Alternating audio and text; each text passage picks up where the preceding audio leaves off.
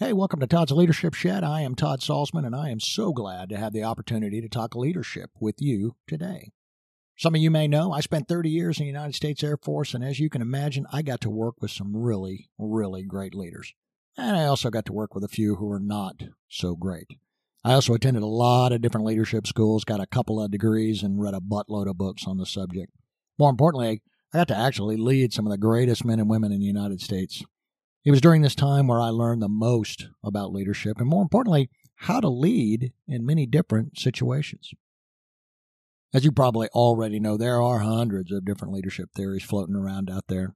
Theories such as situational leadership, behavioral leadership, and meta leadership, to name just a few. Matter of fact, there's probably 10 new theories in the works right now. And while a lot of these theories are great, and I highly recommend you spend some time studying them, what I want to focus on in this podcast is some of the simple things a lot of successful leaders rely on to make things happen. In other words, I want to remove some of the complexity out of leadership study and replace it with some simple approaches as well as some simple tools, if you will, that I learned and used pretty successfully. So, in the coming weeks, I'm going to be presenting to you what I believe are the 10 things leaders do to successfully lead their team. So let's get started. For you listeners who have been around for a while and have been actively leading, I want you to think about what you were feeling when you were told you are getting ready to lead in a new position. You haven't been saddled with a leadership position as of yet. Don't worry, you will. But I guarantee you will be thinking the same thing. In any case, I'll take a wild guess and say most of you were saying to yourself, man, this is awesome. I finally get to lead. I worked so hard. I have studied so hard. I am ready to lead. Does that sound about right? But my question is were you? Obviously, others thought you were ready to lead. But let me ask you again were you ready to lead? I don't mean knowledge wise or experience wise. I mean, were you personally, physically, and psychologically ready to lead? Take a minute to think about that. I mean, does it matter? Some of you might not think it does. But in my experience, I can tell you it absolutely does. For most people who move into leadership position, they begin to try to determine what they are going to do to make the mission, mission happen. Some also begin to think about the changes they're going to make and how they're going to lead that change.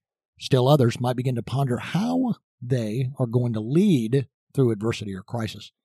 While those are all great questions and thought processes, unfortunately, one question that they fail to ask themselves once again is Am I ready to lead these people? I know what you're saying. All right, all right, we get it. Get on with it. And actually, that's all there is. It's that simple. It's just one question. You see, when people uh, take on a leadership position, invariably they begin to look at the things uh, around them very differently. They begin to change the focus from themselves to the people they lead. Now, this is an absolute truth in the exercise of leading people.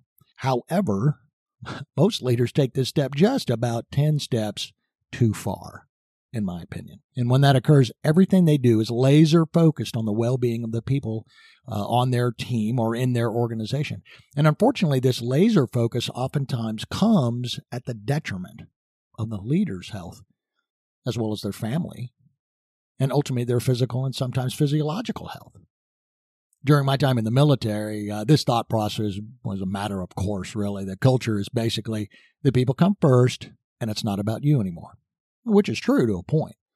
For me, it was a mantra I and my fellow leaders uttered on a daily basis. You may have also heard, a good leader eats last. In fact, for a lot of this, this wasn't just a catchy phrase. It became a common practice as if those we led and the organizations they worked with would grow stronger based solely on this thought process or this action. We also believed that sleep was something we could simply catch up on or even bank for future use. And on the other hand, because we were on the move all the time, taking care of everyone around us, our diets became crap as we tried to live on a steady stream of caffeine and nicotine. Unfortunately, while we believed our personal sacrifices were helping us to be more effective as leaders, what it was really doing was negatively impacting our physical and uh, physiological well being, and thereby impacting our decision making process, our stamina, and our mood. Let me, let me give you an example how that impacted me. I was on a deployment exercise where we uh, loaded up a bunch of airplanes with a whole bunch of people and a whole bunch of cargo and took off uh, to set up operations in a forward location. Okay, in this case, the forward location was Mississippi, but you got to work with me on this. As you can imagine, as we executed the exercise, uh, we were put through a whole host of threats and stressors to uh, assess our ability to set up an operational base in a, in a contingency or war, basically. We needed to bed down personnel. We needed to provide security for the, the, those personnel. We need to conduct the day to day administration. And we need to maintain and operate aircraft uh, to support daily uh, air refueling missions. Oh, yeah. Did I mention we were also wearing chemical defense gear in June in Mississippi? Yeah, baby. It was hot. Anyway, I was a brand new Chief Master Sergeant ready to lead, lead, and lead some more. I had all the cool buzzwords tucked away in my leadership toolbox and lived by the mantra it's not about me anymore. I blew off sleep because a real leader is always available, and I ate last, which means I didn't eat at all. Now, on the upside, the word on the street was Chief Salzman is a powerhouse. He never sleeps, he never quits. He's everywhere.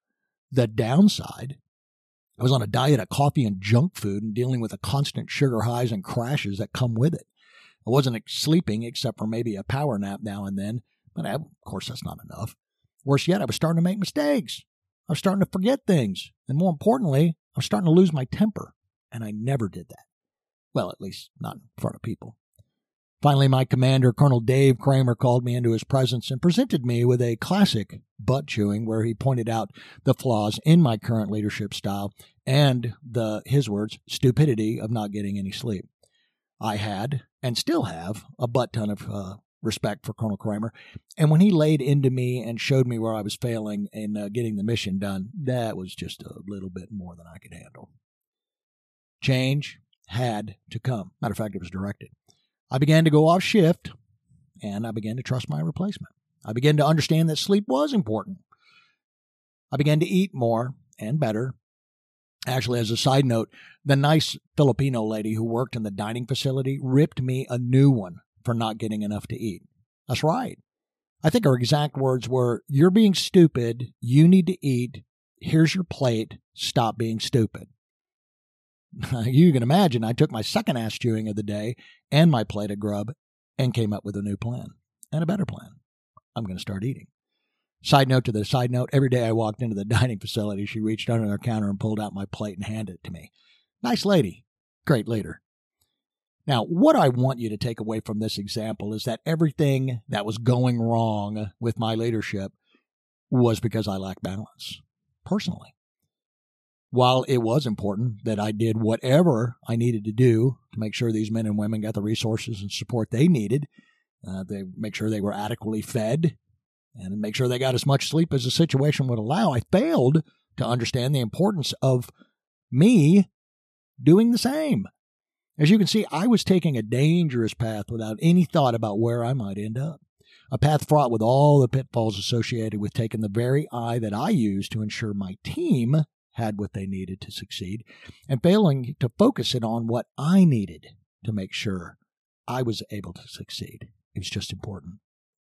Again, it's about balance. As a leader, you must take care of your people, obviously. You must understand it's not about you when it comes to their successes, obviously, but you also must understand that you are just as important to the organization's success as they are, sometimes not obvious. Well, how do you do this? Well, by taking the pulse, if you will, of your day to day wellness. I can hear the groans coming through my headphones. That's right, folks. I said wellness. I know after you read the title of this podcast, you're probably thinking, cool. He's going to talk about what I need to do to operate at peak performance using all the right leadership theories and techniques. Well, I am. However, before you begin leading your team or influencing their actions or activities, you have to make sure you are ready to do that. You say a leader's wellness is what gets him or her through the tough days, the tough decisions, the tough calls, and the swirling changes they have to deal with on a day to day basis. Unfortunately, when people in a leadership position hear wellness, they immediately begin to think about yoga, incense, meditation, and herbal tea. and they think their superhero meter begins to slowly drift back from badass status to monk status in about four and a half seconds. Not true, and thank goodness, a thought process that is beginning to lose its luster. Now, unfortunately for me, I didn't figure this out until later in my career when I was a senior enlisted leader and dealing with quite a bit of stress, both on the job and in, in my family as well. You see, I was at the top of my game, leading at a very high level, and getting to do some pretty uh, great things for my airmen. I was also a new father, adopting uh, a, a, small uh, baby girl from China, uh, and then later on, a small little baby boy from Korea. You can understand where all that stress was coming from. But in doing so, I began to lose focus on what was important around me when it came to my job. I began to shrug off my my physical fitness. I adopted an it's lonely at the top attitude, as if my job was so important and complex that only I was able to deal with it effectively. In doing so, I began to isolate myself from my social circles as well as my professional circles. The job was everything in my life, and I spent just about every waking moment thinking about it. I focused on past mistakes and worked hard to make sure I didn't do the same thing in the future.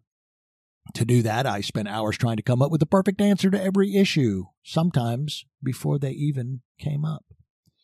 I was in piss poor shape, man, let me tell you. But it wasn't until I realized what I was doing and the impact it was having on me, and more importantly, on the people I led, did I begin to focus on the fix.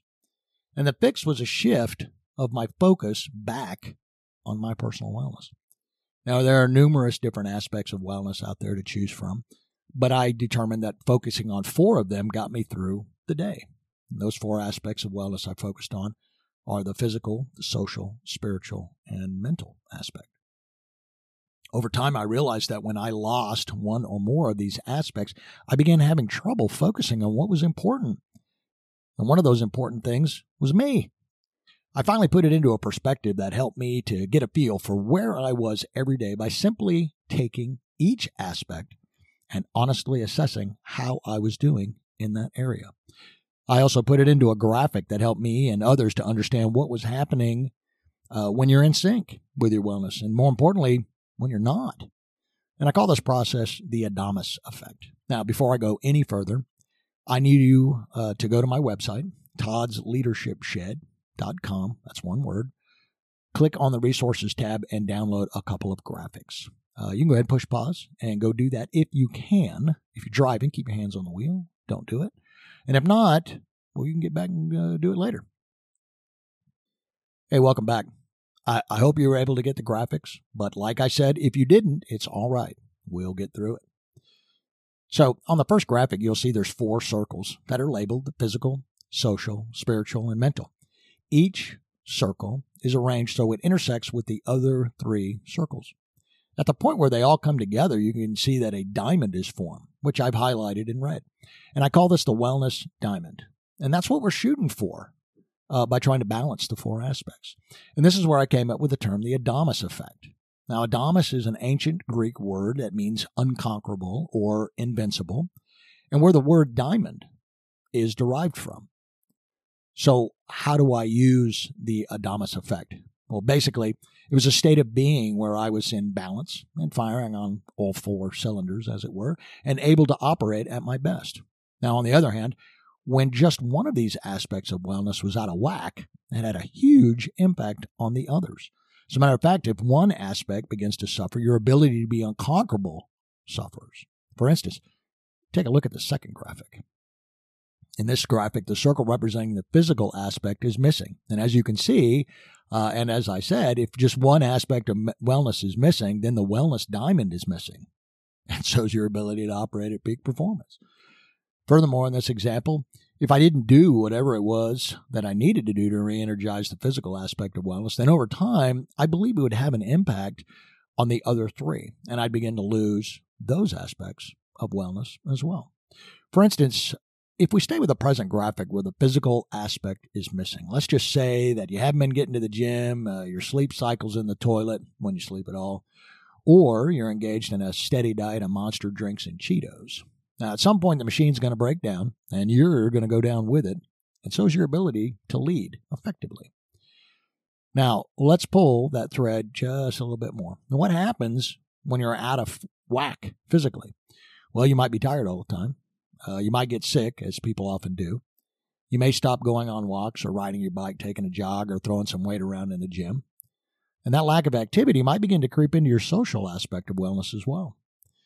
If you don't like to go out and do the things that uh, pump you up, then maybe you stop calling on your friends. Maybe begin to withdraw a little bit as well. And when your social wellness begins to suffer, then you're moving farther out of balance. Now you're physically and socially inactive. Imagine the impact that might have on your mental state. What happens when you don't have an outlet for all that crap that comes and goes in your noggin all day? It's a recipe for further disaster. You see, your physical wellness was helping with your emotional state as much as the people you surrounded yourself with do. And when you're alone, you have more time to think. And when you have more time to think, then uh, sometimes you begin to let the demons in. And more importantly, you begin to listen to them. Worse yet, you begin to believe them. You begin to believe that your decisions are wrong. All of them. You believe your thoughts are wrong. You're wrong, and everyone else is right. Sound like a little too much to believe? Well, after a few of my own experiences, as well as some conversations with others who experienced the, the uh, exact same thing, it's not as out there as you may think. The last aspect of wellness you have left is your spiritual wellness or the relationship you have with God, the creator, the source, or whatever it is that you uh, refer to it as. When you lose your spirit or what drives you or where you gain your strength from, you begin to lose hope and possibly begin to begin to wonder What's the point? Does that seem a little extreme? Maybe a bit unbelievable? Eh, let me present it another way then. Let's suppose you begin to lose balance in your social wellness. You put so much effort into your work that you begin to give up your time with other people or groups where you gain perspective from, uh, who provide you insight, or perhaps hold you accountable for what you want to do or achieve when you spend so much time away from your social interactions, it's also having a direct impact on your emotional health as well. And when you enter this state, you're spending so much time thinking about everything you have to do or think you have to do that you forget to take time to just be quiet, to be mindful, to put things in perspective, to understand what the issues really are, what the problems really are versus what you think the problems are. You live in a constant state of stress, and when the body is always in the fight or flight mode, it has a direct impact on your body's physiology. When your body operates in this mode for the long time, then the, then the body begins to break down. You become tired, you become sick. And when you're tired and sick, you become inactive. And when you're inactive, then you further reduce the body's ability to repair itself. And once again, you now have only one wellness aspect to lean on, and that is your spiritual wellness. And if that aspect is not strong, or you begin to question your spirituality when approaching the bottom, it's hard to come back sometimes. Again, these examples may seem a bit extreme, but are they really? Is there anything I said that would absolutely not happen? I know for a fact they aren't because I've talked with a lot of folks who have experienced them uh, in each of these two examples. And thank God they were able to recognize it and turn themselves around. But unfortunately, there are a few examples of people out there who simply could not and continued on their downward spiral. And when that begins to happen, their ability to lead becomes secondary to their basic survival. And think about that. So, how do you prepare for that? By being proactive in determining your wellness every day. That means taking a look at each of these four aspects of wellness and determining what you are doing to support them. Are you engaged in things that will impact your physical wellness? What about your social groups or your interactions with other people? Are they healthy or even exist? How is your mental or emotional health? What are your thoughts like? Where are your thoughts? Are they in the past? Are they always in the future? Do you even spend time concentrating on what is right in front of you? Finally, consider your spiritual wellness. Where do you get your strength from? What do you believe in? And more importantly, how do you use these beliefs to move you forward, to get you through the hard times, to keep you on an even keel, to keep things in perspective? These questions are just a few things you need to consider as you move through your day, and it's entirely up to you uh, to decide on how you're going to do it. Now, these four aspects become so important in my leadership experience that I'm going to dedicate a podcast for each of them in an effort to help you understand what each of them can do for you. and to help you decide if you're doing everything you need to do to maintain balance in your life. So the next time we come together, I'll be talking about the physical wellness aspect because I think it's the foundation that we need to ensure that we are successful each and every day. Hey, I hope you enjoyed this podcast. If you did, let me know. Also, let me know if there's something you want uh, me to hit on in the future or something you need me to clarify. On the other hand, if there's something you didn't like or don't agree with, then you have to tell me as well. Hey, by the way, this sucked isn't feedback and doesn't provide the recipient an opportunity to grow. In this case, me. So if you have a nugget that will enlarge me, then put it out there and let me understand what I need to do different or better so then we can come together and make others better. Hey, enjoy the rest of your day and remember, when you study leadership, you begin to lead with confidence. And when you study the leaders of the past and how they succeeded, you begin to lead with confidence. And when you realize that the humans you lead need you as much as you need them, then you begin to lead with compassion. I'm Todd Salzman, in service.